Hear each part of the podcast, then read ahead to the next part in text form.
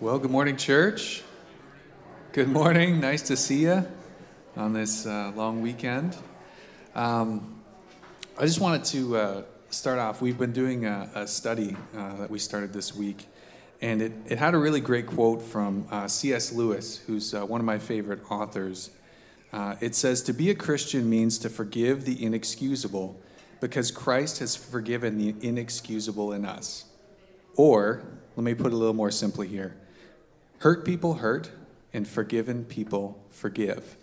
And uh, today, I really hope that that's something we can, we can really think about and we can live like people who are forgiven, people who have been redeemed, people who, no matter what is happening on the outside, can have that joy of Christ in our hearts, that we can take that with us, that we can shine that light that. Uh, a lot of times other people don't understand because we've got something, we've got that joy, we've got that life, we've got that grace living inside of us.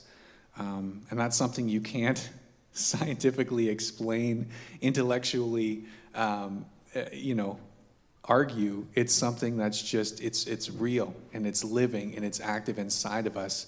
So that's, that's our, our prayer for you today is that as we are forgiven, that we would have that inside of us and that we would give that grace to other people. Uh, so as we um, as we prepare for today, uh, I'm just going to pray for us. So please join with me as we pray. Father God, we thank you for today and the gift that it is. And Lord, we thank you for this time and this place where we can come as your people. God, where we can gather and we can um, challenge each other, where we can encourage each other, where we can be moved by your spirit. So, God, help us not to live as people who are hurt and who are worn down. And, and God, maybe that's how we feel today. But God, in our hearts, we pray that you would stir us up, that God, your spirit would help us to live as forgiven people today. And God, that joy and that love, that we would be able to share that with others who, who maybe don't know it or maybe their faith is growing thin and they just need that reminder today as well. So, God, as we're here, help us not just to be people sitting in pews um, for an hour on a Sunday morning, but God, to be your church, living and active and ready to do your will. So, God, whatever you have in store for us today, God, just help us to hold on tight and know that you are good and that you are faithful and that you are just. And we thank you for all these things. In your name we pray. Amen. All right, we'll ask if you're able uh, to stand with us as we sing.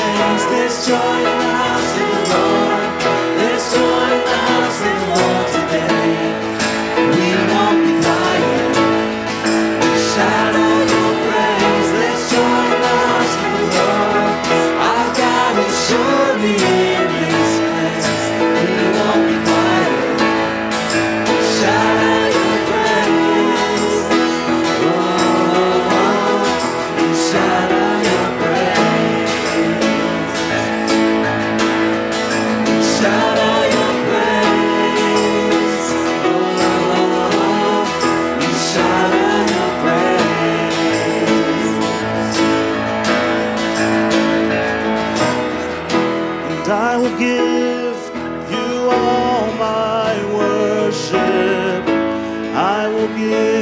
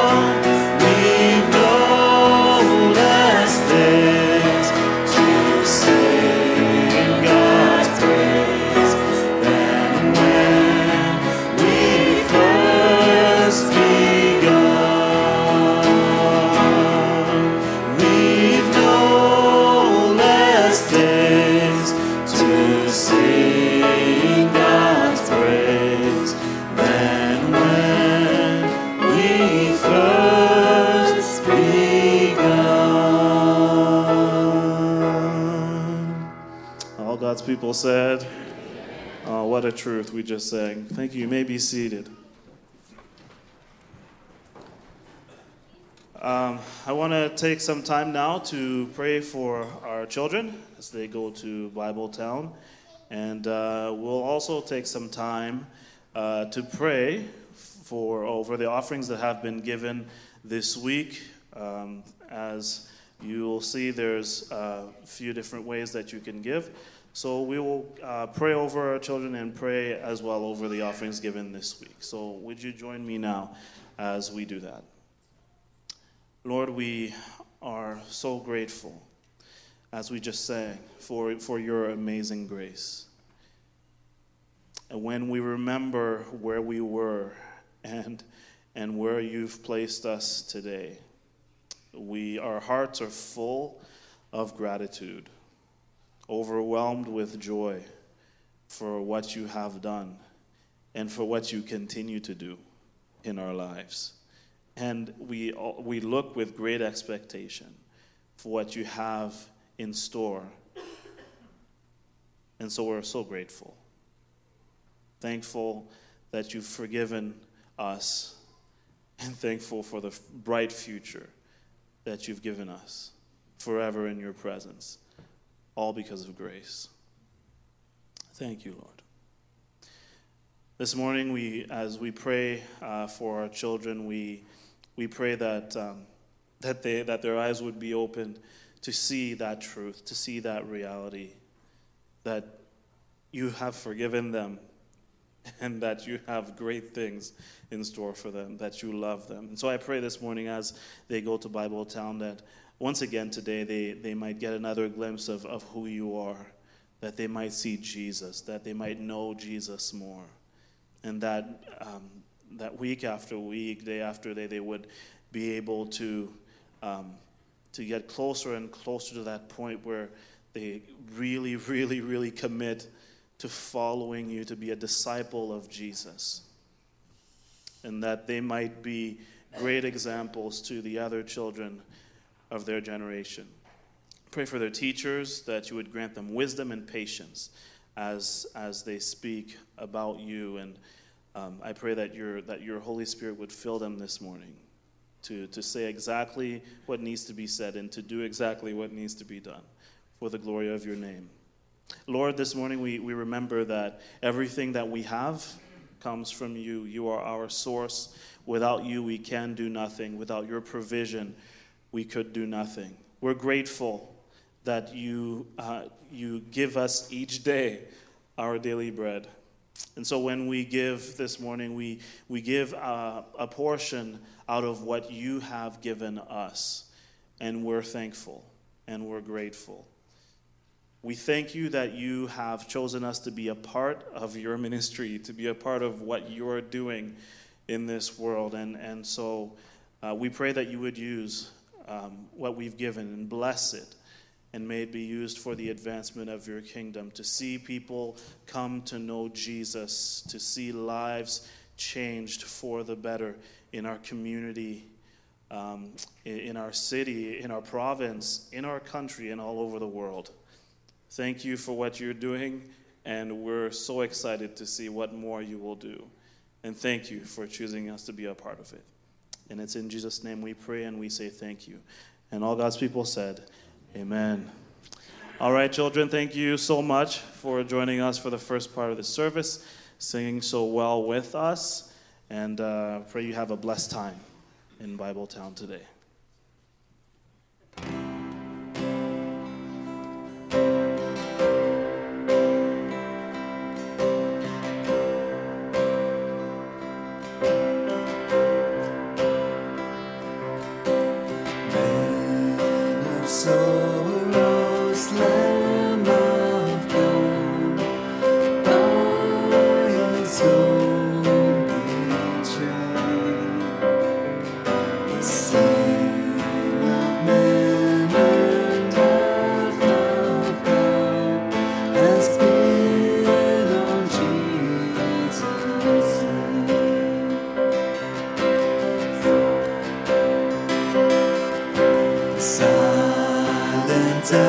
Sister.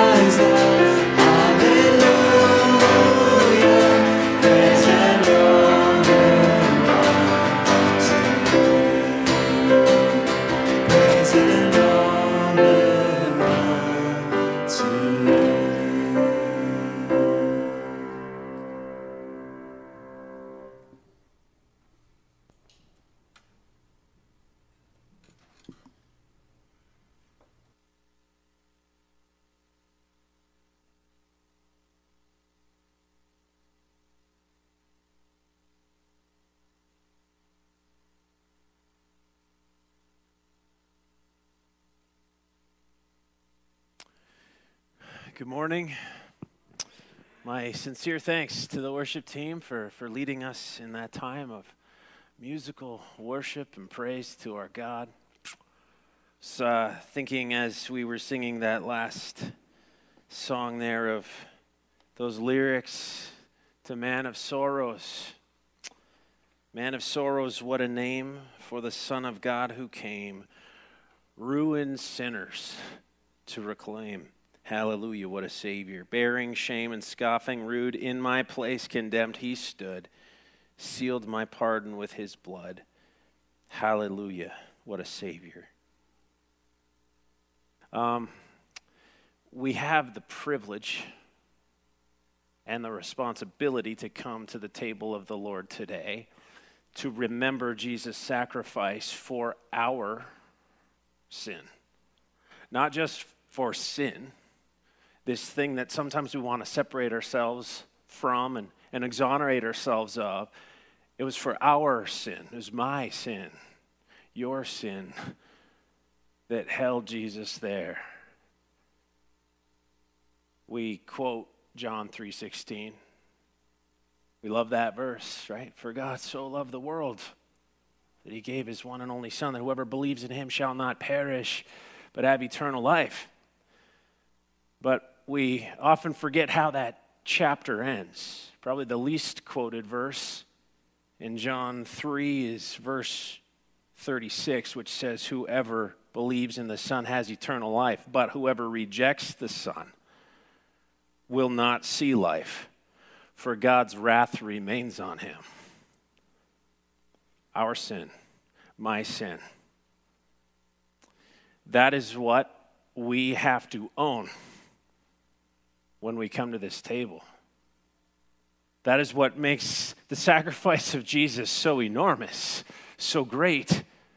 He wasn't just dying for sin, he was dying for sinners, us, our sin. And so today, as we approach the Lord's Supper, as I said, it is our responsibility and our privilege and our honor to proclaim the death of Christ Jesus for our sin. These elements of bread, representing the body given, Jesus' body given for us, and the juice that we're going to drink in a moment, representing his blood shed for our sin. These are a visible sermon to us, a tangible reminder of the gospel. They proclaim to us the great drama, if you will, the great drama of redemption in Christ Jesus, salvation in the present. For as often as you eat drink this bread, that's present tense. Salvation in the past, you proclaim the Lord's death that has happened. And of course, salvation in the future until Jesus comes again. In light of such a great salvation, my friends, the Apostle Paul warns us whoever eats the bread and drinks the cup of the Lord in an unworthy manner will be guilty concerning the body and blood of the Lord.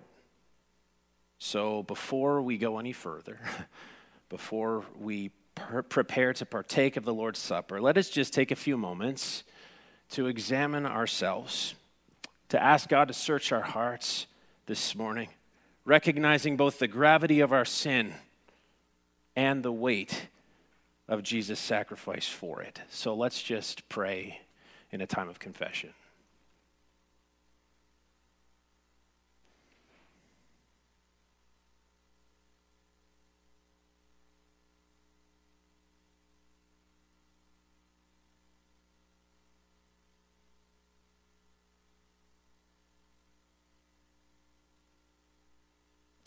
Our loving Heavenly Father, your word tells us if we say we have no sin, we deceive ourselves and the truth is not in us.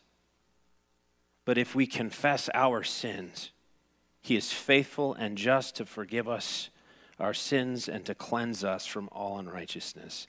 And so, Lord, in these moments, that's what we want to do. We just want to take some time to confess to you our sins.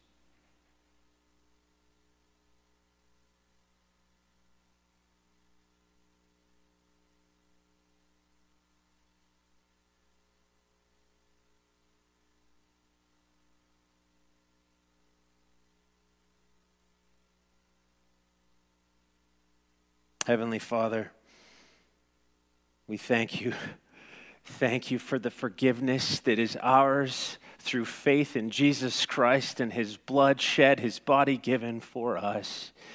Today, Father, as we prepare to remember and celebrate that amazing gift, I pray, God, that, that you would be honored and glorified. That as we come to this meal prepared, that you would remind us of the enormity of your sacrifice and your grace shown to us in Christ. So help us, Lord, in this time of meditation and celebration to eat this bread, to confess our sins, to acknowledge our indebtedness, and to be grateful for your amazing grace and your steadfast love. In Jesus' name I pray. Amen. So, if you're tuning in at home, invite you to prepare your elements. Hopefully, you have them with you. And if you're here, we can begin the process of removing the seals here. We have our wafer on the top in case you're wondering how this works. So don't just peel off that whole thick part. There's a little wafer tucked in underneath that thin layer of cellophane. So grab your wafer and then the next layer for the cup.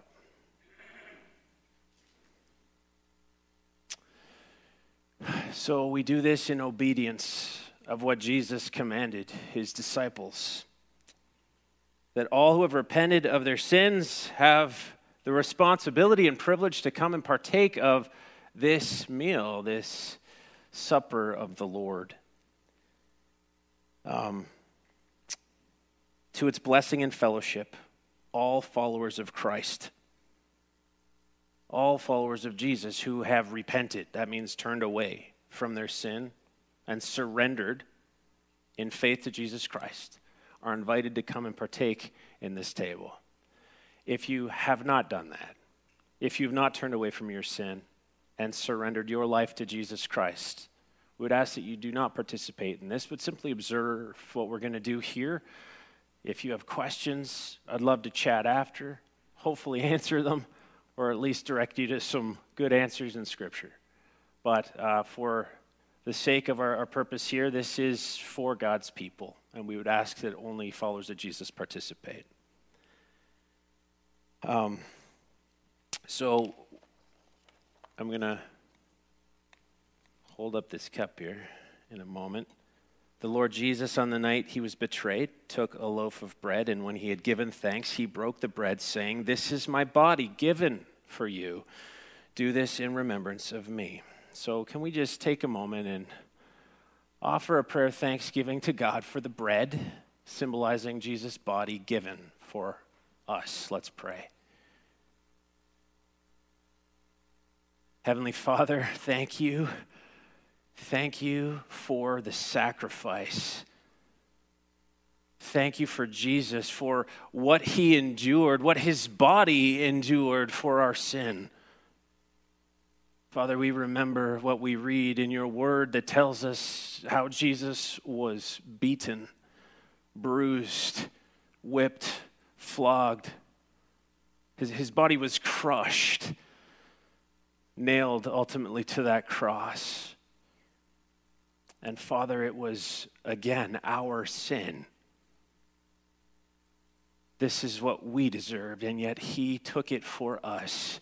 And so, Father, as we partake of this bread, help us to remember.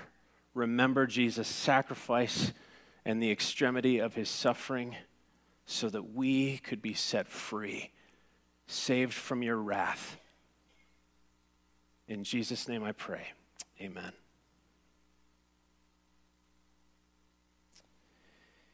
Together, let us eat this bread in remembrance of Jesus' sacrifice for us and let us be thankful.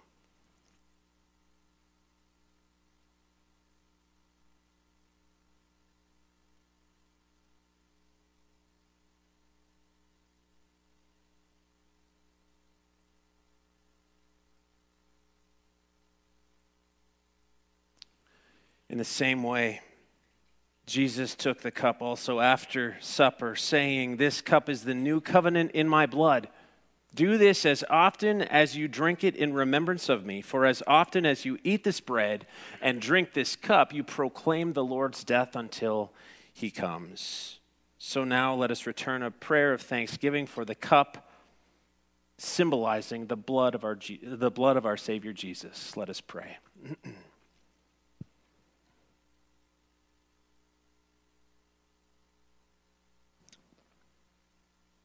Father, once again, thank you. Thank you for the cross. Thank you for Jesus' blood shed.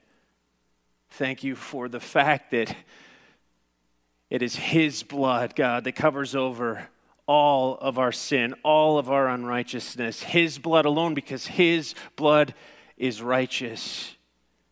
And Father, ours isn't. We are not worthy. Only Jesus is. And so, Father, thank you for his spilled blood, the blood of your perfect Lamb who takes away the sin of the world. And that includes ours. And we thank you for that amazing gift. In Jesus' name, amen. This is the blood of my covenant poured out for many for the forgiveness of sins, said Jesus. So let us drink this in remembrance that Jesus' blood was shed for us to cover over all of our sin. And let us be thankful.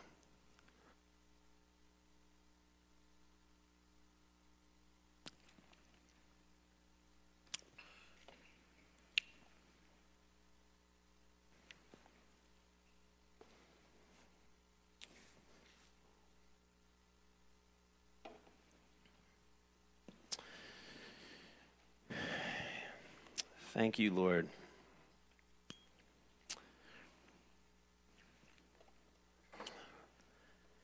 Well, we will move away from the table. And uh, I'm going to invite you, if you have your Bibles, to crack them open. It's a wonderful sound, the opening of your Bible. Um, you can turn in your Pew Bibles if you don't have a Bible, if you didn't bring one, there's one in the pew in front of you. I'm going to ask you to turn to the book of Acts, chapter 8. And uh, today we'll be picking up our series in Acts, and I want to say thank you for your patience. I know that uh, we've been at it for a bit, we're not quite halfway through but we're taking one section at a time and uh, just taking our time with it because I think it's really important we understand what it is that we're reading here. Uh, I think that's especially true of the passage we come to today. Um, if you recall, in our last message, I, I showed you this slide. Um, not sure, there it is there. I referred to this 2009 Barna survey that revealed the frightening ignorance of self described Christians who were asked about their views of God, Jesus, the Holy Spirit, Satan, and demons. And the survey revealed, as this says, that most American Christians do not believe that Satan or the Holy Spirit exist. Uh, translation, just to sum it up, most of these American Christians surveyed are not actual Christians. Six out of 10 Christians in this survey agreed that Satan is not an actual living being, but a symbol of evil, and that the Holy Spirit is simply a symbol of God's power or presence, but not a real living entity. Well, through Acts 8, we were reminded that Satan and the Holy Spirit are very real in Acts 8, verses 9 to 13, last time, two weeks ago, we saw the reality and deception of Satan in Samaria through Simon and his sorcery. And in our passage today, beginning at verse 14, we see the reality and reception of the Holy Spirit in Samaria as Peter and John arrive on the scene and pray that the Samaritans might receive him. Him, the Holy Spirit. Not an it, but a he. A, he's not a thing, he's not a symbol, he's not an essence. He is a person, specifically the third person of the Godhead, the Holy Trinity. Just as God the Father and Jesus the Son are fully God, so is the Holy Spirit. He is eternal. He's always existed with no beginning and no end. He was here in the days of the Old Testament. He inspired men in the writing of the scriptures. He came upon certain people at certain times and empowered them to do God's will in amazing ways. But on the day of Pentecost, the Holy Spirit came in a new, vital, and permanent way. Not to live alongside of God's people, but to live inside of them to indwell the hearts of every follower of Jesus Christ. He came to teach us, to sanctify us, to comfort us, to lead us into the truth. It is the Holy Spirit who enables us to do the work that God has commanded us to do. Amen? Not us. It's not meant for us to do. We can't do it on our own. The Great Commission is great. We are not. God is great. it is by the power of the Holy Spirit alone that people are saved. I can preach till I'm blue in the face, but unless the Holy Spirit of God is drawing hearts unto God, nothing will happen. The Holy Spirit empowers us to obey God's commands, to be Christ's witnesses, to speak the truth in love, to bear his fruit. Again, that's not something we can do on our own. Indeed, it's the Holy Spirit who enables us to worship in spirit and truth, and ultimately to, to bring glory to God through our lives. The Holy Spirit of God lives in the hearts of God's people. Every genuine Christian is a living, breathing temple of the Holy Spirit. Do you believe that? Really? See, we believe it. Yes. And yet, even amongst conservative evangelical Christians, I, have noticed that there's an insecurity, an uncertainty when it comes to the Holy Spirit. It's not an uncertainty about the reality of his existence like those in that survey, but rather about the vitality of our relationship and our experience with him. Talking about the Holy Spirit is not the same as walking by the Spirit keeping in step with the Holy Spirit as we read in Galatians 5:25. Paul says, "Since we live by the Spirit, let us keep in step with him." And when we fail to live by the Spirit, when we, when we fall out of step with Him and don't rely on Him, you know what that does? That causes us to question sometimes if, in fact, He lives in us. Paul asks a, a piercing question in Acts 19. We'll get there in the fall. Did you receive the Holy Spirit when you believed? If I asked you today, and I, I'm not going to ask for a show of hands, but does the Holy Spirit of God live in you? I would imagine there's four categories of answers there. I would say some of us would say, Yes, I know so. Some of us would say, I really, really hope so. Some of us would say, I don't know. And others would have to say, I don't think so. No. And that's really something we want to make sure of. After all, the Holy Spirit is the seal, the deposit guaranteeing our inheritance. This is what Paul writes in Romans 8 9. You, however, are not in the realm of the flesh, but are in the realm of the Spirit, if indeed the Spirit of God lives in you. And if anyone does not have the Spirit of Christ, they do not belong to Christ. So we, we want to make sure we understand who He is and that He lives in us. So let's start with the basics today. Can we do that? Um, how does a person receive the Holy Spirit? Well, I believe the New Testament is pretty clear in its teaching that there is only one baptism of the Holy Spirit in the life of every follower of Jesus Christ. And it is a one time act that takes place at the moment of conversion when a person repents of their sins and surrenders in faith to Jesus Christ as Lord. They are baptized in the Spirit, or as Jesus said, born again of the Spirit in John 3 and they're initiated at that moment into the body of Christ. And this is the case for every believer. This is what Paul confirms in 1 Corinthians 12 13. We were all baptized by one spirit into one body, whether Jews or Greeks, slave or free. We were all given the one spirit to drink. Okay.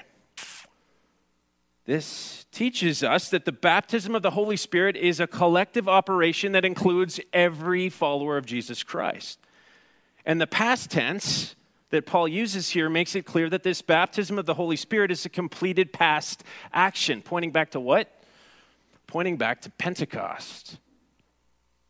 When God first poured out the Holy Spirit upon the 120 disciples, and then a little later upon the 3,000 converts who hear Peter proclaim the gospel, they're cut to the heart, and they ask Peter, What, what should we do in response to what you've just said?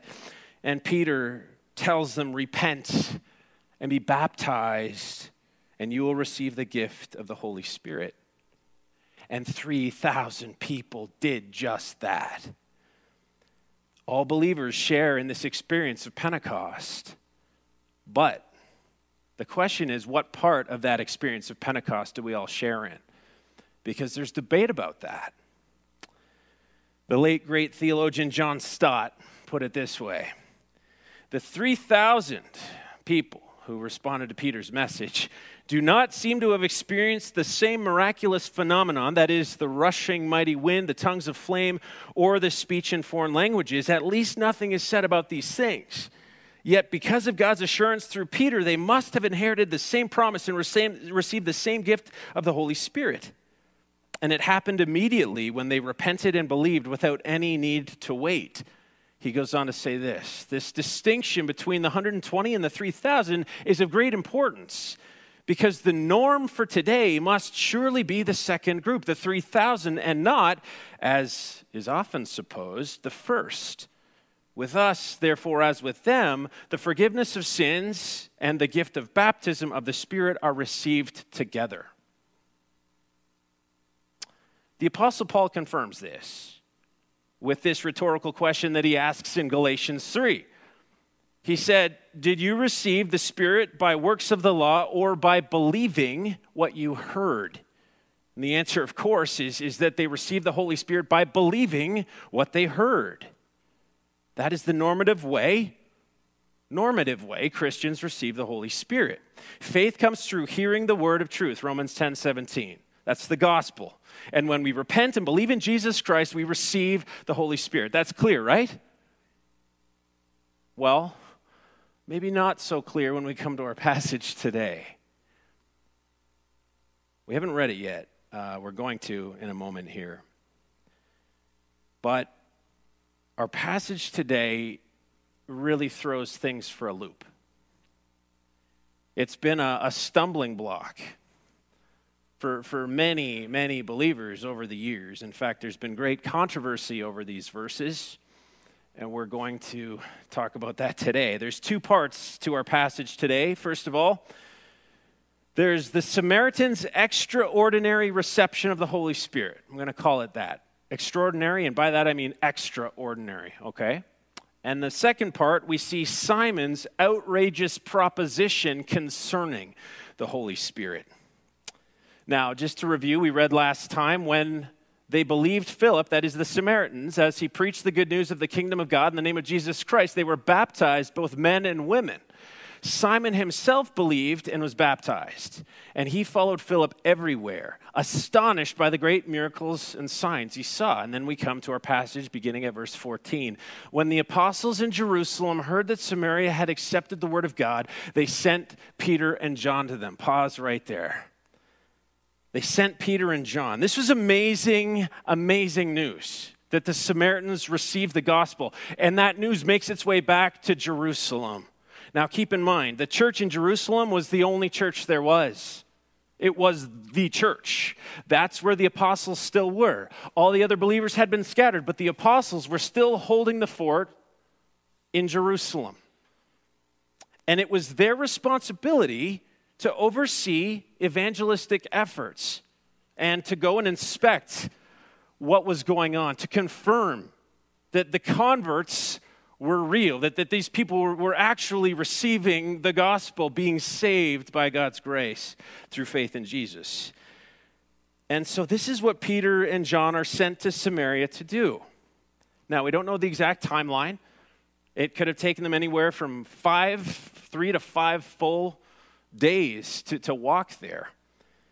But here's what we read in verse 15. When they arrived, they prayed for them that they might receive the Holy Spirit because the Holy Spirit had not yet come on any of them. They had simply been baptized in the name of the Lord Jesus. Huh. Then Peter and John placed their hands on them and they received the Holy Spirit. Okay. So as soon as Peter and John arrive in Samaria, they begin to pray for the Samaritans to receive the Holy Spirit because there it is. The Holy Spirit had not yet come on any of them. What is going on here? they believed.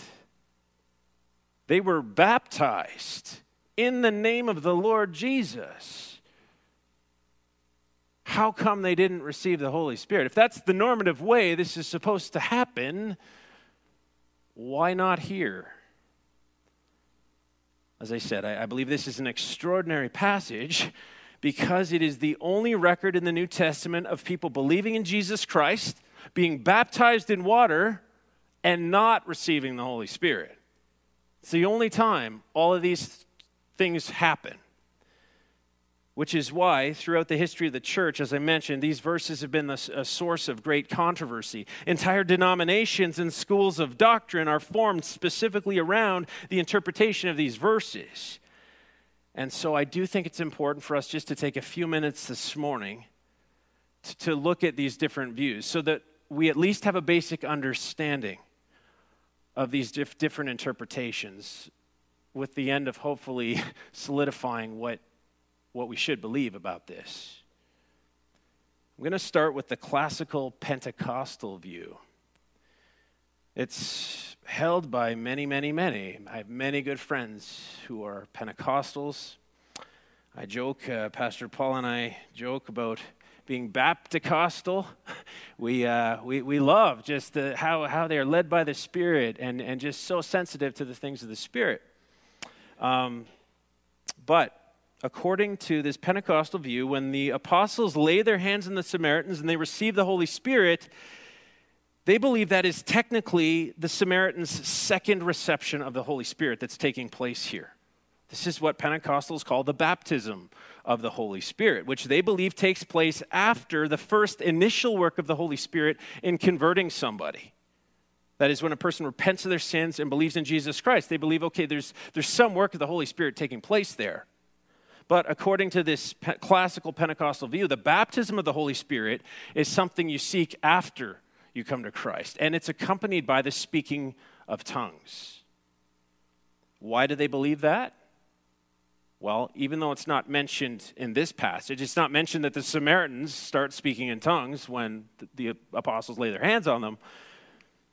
They do point to the fact that that's what the apostles experienced at Pentecost. So they are amongst those ones that John Stott was referring to who would say that's, that's the group that is the norm there, that the 120 apostles, that's what should happen when, when we are indeed filled with the Holy Spirit. Now, it's not just Pentecostals who hold this view. There are many non Pentecostals who agree that the baptism of the Holy Spirit is a distinct second experience of the Holy Spirit that takes place after conversion, but that it's not necessarily accompanied by tongues. Some will argue it's a second experience that can be accompanied by other gifts, like the gift of prophecy or, or other manifestations. However, based on this passage here, the language Luke uses in verse 16 that I've got bolded there, I think I can even underline it for you. Luke makes very clear that the Holy Spirit had not come upon any of them at all. It's really plain. There's no indication whatsoever of an earlier coming of the Spirit to make this a second one. Now, there's another school of thought that believes that this passage proves that the Holy Spirit can only be given through the laying on of hands, as we see there in verse 17. Through the laying on of hands. I know pastors, uh, in fact, I've had some interesting conversations with pastors who, who hold very firmly to this view. This is the only way to receive this, this fullness of the Holy Spirit is through the laying on of hands. Uh, however, again, if, if this is the case, then it's difficult to explain the 3,000 people receiving the Holy Spirit at Pentecost, along with every other example where there's no mention made of the laying on of hands at all, including Philip and the Ethiopian eunuch that we're going to look at in, in, the, in our time next week. Uh, the Apostle Paul receives the Holy Spirit. There's no laying on of hands there. In fact, apart from one other example in Acts 19, nowhere else is the receiving of the Holy Spirit connected with the laying on of hands in the book of Acts. One other interpretation I, I do want to mention to you is the view that the Samaritans had not yet received the Holy Spirit because they were not truly saved. Those who hold this view argue that it wasn't saving faith that they show, but a fascination, an emotional reaction to Philip's miracles, much like Simon's reaction, you recall? Simon himself was, is said to believe in verse 13. And they argue that the Samaritans' belief was basically knowledge about Christ in their heads, but not true commitment to Christ in their hearts.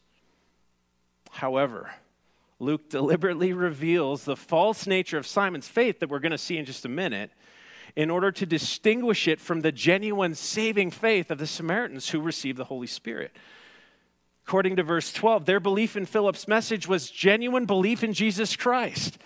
We know it too because when Peter and John arrive in Samaria, notice what they don't do. They don't repreach the gospel as if these people didn't get it or as if Philip did a really poor job and they needed to have their theology corrected. No. They'd been baptized, and Peter and John don't rebaptize them in water either. It was good baptism. Was in the name of the Lord Jesus. It, they had done everything right. Peter and John simply prayed for them to receive the Holy Spirit. So the question is why? Why, when the Samaritans believed and were baptized, did God not give them the Holy Spirit, not pour out the Holy Spirit upon them?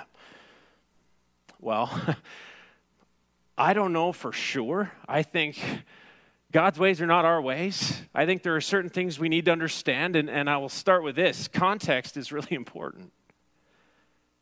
Always, always critical.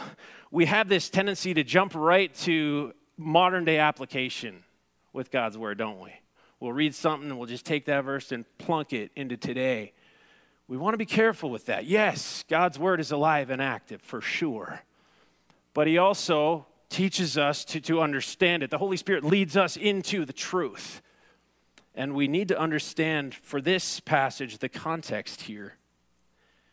Um, Acts is a historical book mentioned that the last time, describing how God established the early church and not necessarily prescribing how God continues to work in building the church today. Let me explain that. Though only God knows all the reasons why, I think the best answer to this is found in the historical relationship between the Jews and the Samaritans. And I don't think this can be overemphasized uh, because the, the nature and magnitude of what happens here is unprecedented. This was the first time the gospel had ever been proclaimed, not only outside of Jerusalem, but inside of Samaria, of all places. And it's really tough for us to grasp the depth of hatred between the Jews and the Samaritans. The, the Jews basically blame the Samaritans for destroying the unity of God's people, for destroying their monarchy following the death of King Solomon.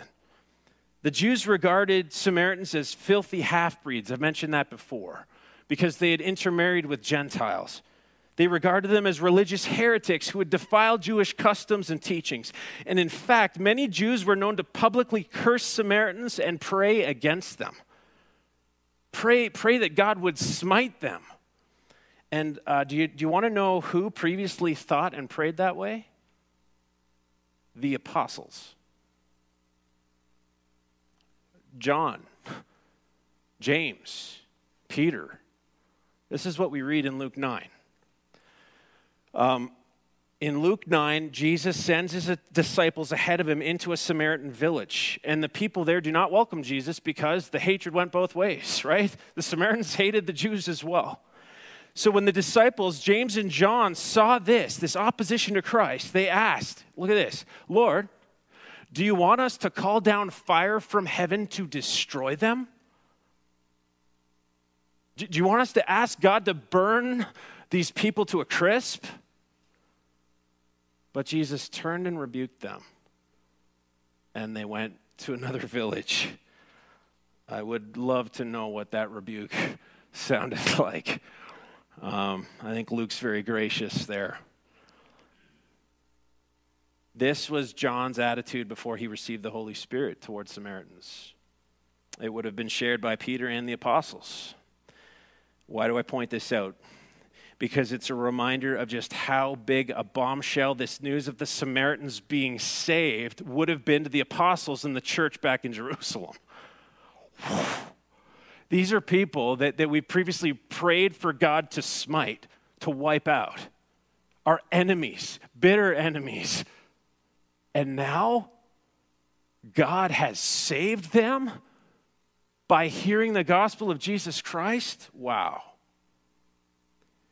This is radical. Knowing the absolute importance of church unity, the Samaritans coming to Christ had the potential to tear the church apart or at least to create an isolated sect of Christianity. And I really appreciate the way theologian and author Frederick Bruner explains it in, in his theology of the Holy Spirit. if a Samaritan church and a Jewish church had arisen independently side by side without the dramatic removal of the ancient and bitter barriers of prejudice between the two, particularly at the level of ultimate authority, the young church of God would have been in schism from the inception of its mission. I think the best answer to, to why God withholds the Spirit is God is sovereign. God is omniscient.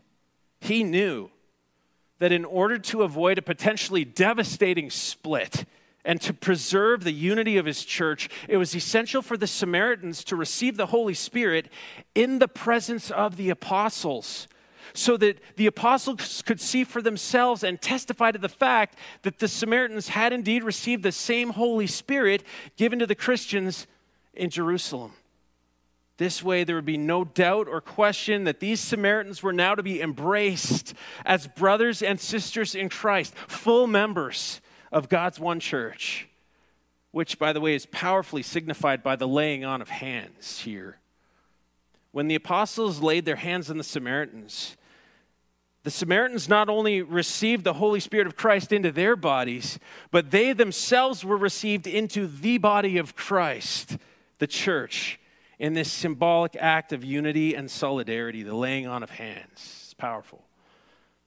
Okay, so if I can sum this up, the way the Samaritans received the Holy Spirit in Acts 8, I would say, is not normative, it is formative.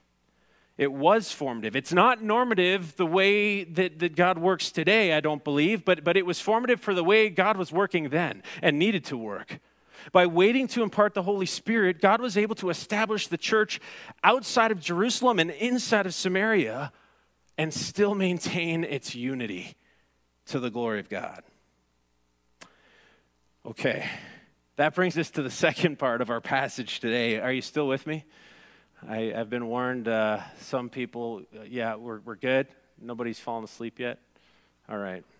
If someone's sleeping, nudge them. When Simon saw that the Spirit was given, at the laying on of the apostles' hands, he offered them money and said, Give me also this ability so that everyone on whom I lay my hands may receive the Holy Spirit. Okay, so remember Simon? He comes back into the story at this point. He has been watching everything that has been going on. We saw the last time he, he after he believed and was baptized, he followed Philip everywhere he went because he was amazed by the signs and the wonders that Philip was doing in the name of Jesus. Okay, so this is a pretty outrageous proposition here, to say the least. Now, I want to point out a couple of things here. Uh, I mentioned last time, even though Simon was said to believe and was baptized, his motives were highly suspect. And that is confirmed in these verses right here. Simon himself did not receive the Holy Spirit. The apostles didn't lay hands on him, or at least there's no mention of that. But he watched as the apostles laid hands on the Samaritans and imparted the Holy Spirit to them. Now, Luke doesn't tell us what exactly happened when the Holy Spirit came upon the Samaritans, but what we do know is that it would have really been amazing to Simon. We know because of this reaction. I just want to say this. It's, I think, an important note to make that every time people receive the Holy Spirit in the book of Acts, it is experiential. That is, there are definite effects that, that one can point to as evidence that the Holy Spirit has come upon that person.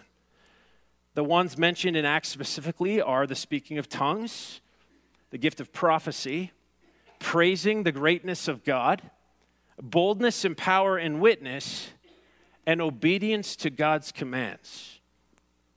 So, did the, the Samaritans speak in tongues? Did they prophesy when they received the Holy Spirit? Did they start praising the greatness of the glory of God?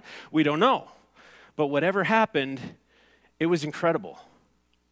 Simon saw it and was amazed, and immediately he wanted in on this Holy Spirit thing. Now, notice, he wasn't interested in having the Holy Spirit live in him. That is, he, didn't want to be indwelt by the power of the Holy Spirit himself. He just wanted the power and ability to impart the Holy Spirit to others, just like Peter and John were given the power to do. And that's really what Simon was after here power for personal profit. Not just for money, but for control over the people that he previously enjoyed through his sorcery. We saw that the last time. And so he makes this outrageous, and I'm going to say blasphemous proposition, offering to pay Peter and John money in order to give him the ability to impart the Holy Spirit, seeing it probably as a great tool for his magic chest. Really.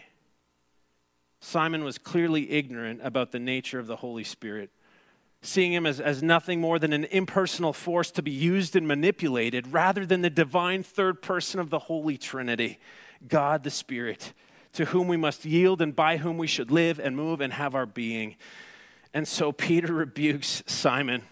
Here's what we read at verse 20. He says, May your money perish with you because you thought you could buy the gift of God with money. You have no part or share in this ministry because your heart is not right before God. Okay, here's a paraphrase of verse 20. Peter, in essence, tells Simon, To hell with you and your money.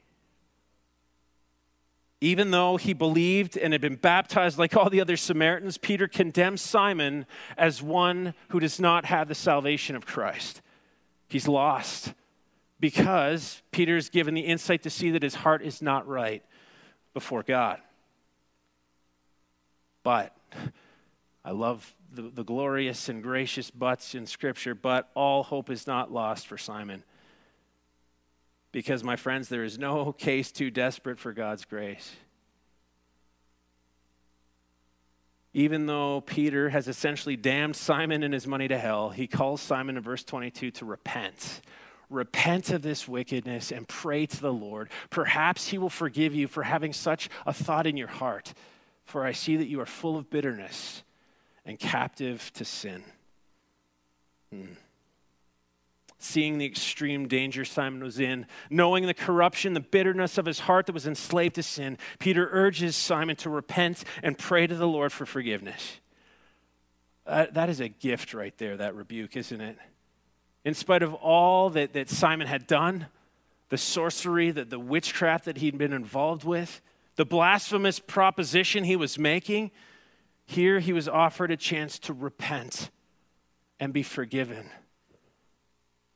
And so then we see this response. Simon answers. He says, Pray to the Lord for me, so that nothing you have said may happen to me. See, Simon was clearly freaked out of the consequences of his sin and, and seems to be sincere in asking Peter and John to pray that, that none of these things would happen to him, but ultimately we, we don't know. We don't know the outcome for him. W- was he really repenting here? Was he, was he willing to do that? We, we don't know. We're not told. Point is, I think this story is a sobering reminder and warning to us. My friends, first of all, goes without saying, the Holy Spirit cannot be bought.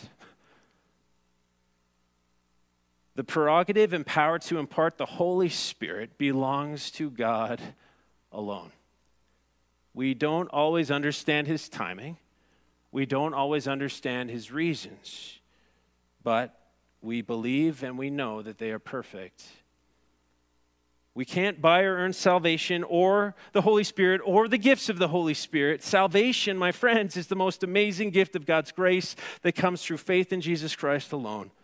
And our spiritual gifts, the gifts that the Holy Spirit gives us, are to be used to serve the church.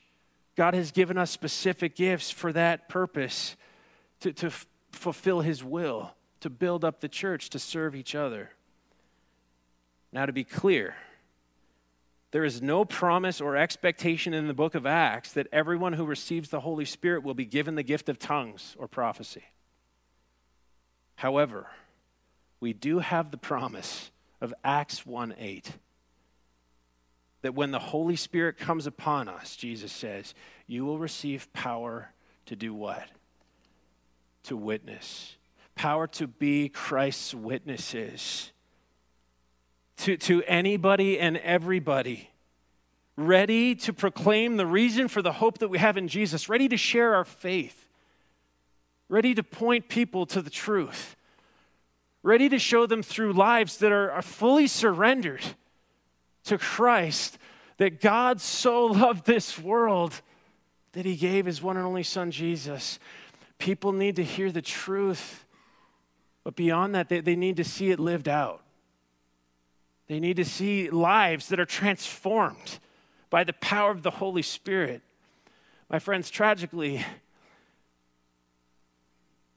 being filled and led and controlled by the Holy Spirit is not the norm for most of us. We've been talking about this last week. I know our brother, Ike Amron, on an anniversary Sunday shared a very powerful message about that. That is what we are called to be doing daily, to, to be filled. One baptism of the Holy Spirit, many fillings. To be controlled by this Holy Spirit, to walk, keep in step with the Holy Spirit. Sadly, that is not the norm for most Christians, and it should be. The way the Samaritans received the Holy Spirit was not normative, but formative. And my friends, for us, our normative behavior every day should be walking in step with the Holy Spirit, keeping in step with Him, being filled and controlled by Him continually. Um, this is a this is a tough passage and I just want to say thank you for bearing with me as, as, I, as I struggle through it myself. This does not answer all the questions. Uh, there's still a lot of questions I have about the Samaritans and why, but, but I, again, I do think that what we see here is that God has a plan and a purpose, and He used His timing here to establish the unity of the church in Samaria.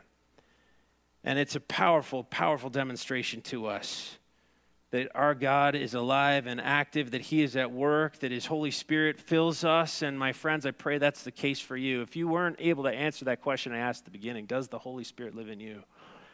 My prayer for you today is that you would not leave this place before settling that question. The way we, we receive the Holy Spirit, the normative pattern we see in Scripture, is that when we hear the gospel, which you've heard today, when we repent of our sins and surrender in faith to God's Son Jesus, who paid for our sins on the cross, we receive not only the gift of salvation, but we receive the gift of His Holy Spirit, who comes to live in us, in our bodies, and to lead us into the truth. That is my prayer for you today. If you do not know Jesus Christ as Lord, that you would and that you'd receive His Holy Spirit. Let us pray. Heavenly Father, I thank you for your word. I thank you for the truth that sets us free. I thank you for that freedom that we share here, freedom in Christ Jesus. Thank you for your Spirit who lives in us, and Holy Spirit, fill us, melt us, mold us, use us. Help us to do what your word says Help us to be the witnesses you've called us to be, to shine the light of Jesus Christ into the darkness of this world, to be ready to give the reason for the hope that we have in Jesus Christ with anybody who asks it. And we will trust you to do the work of salvation in, in them. Father, thank you for saving us. Thank you for setting us free. Help us now to point other people to our Savior Jesus, in whose name I pray. Amen.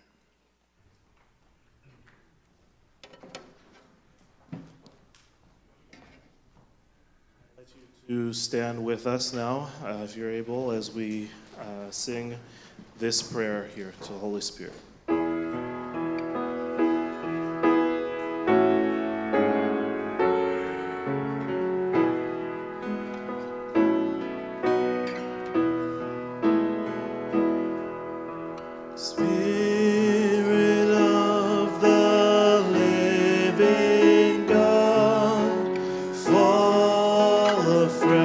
Spirit.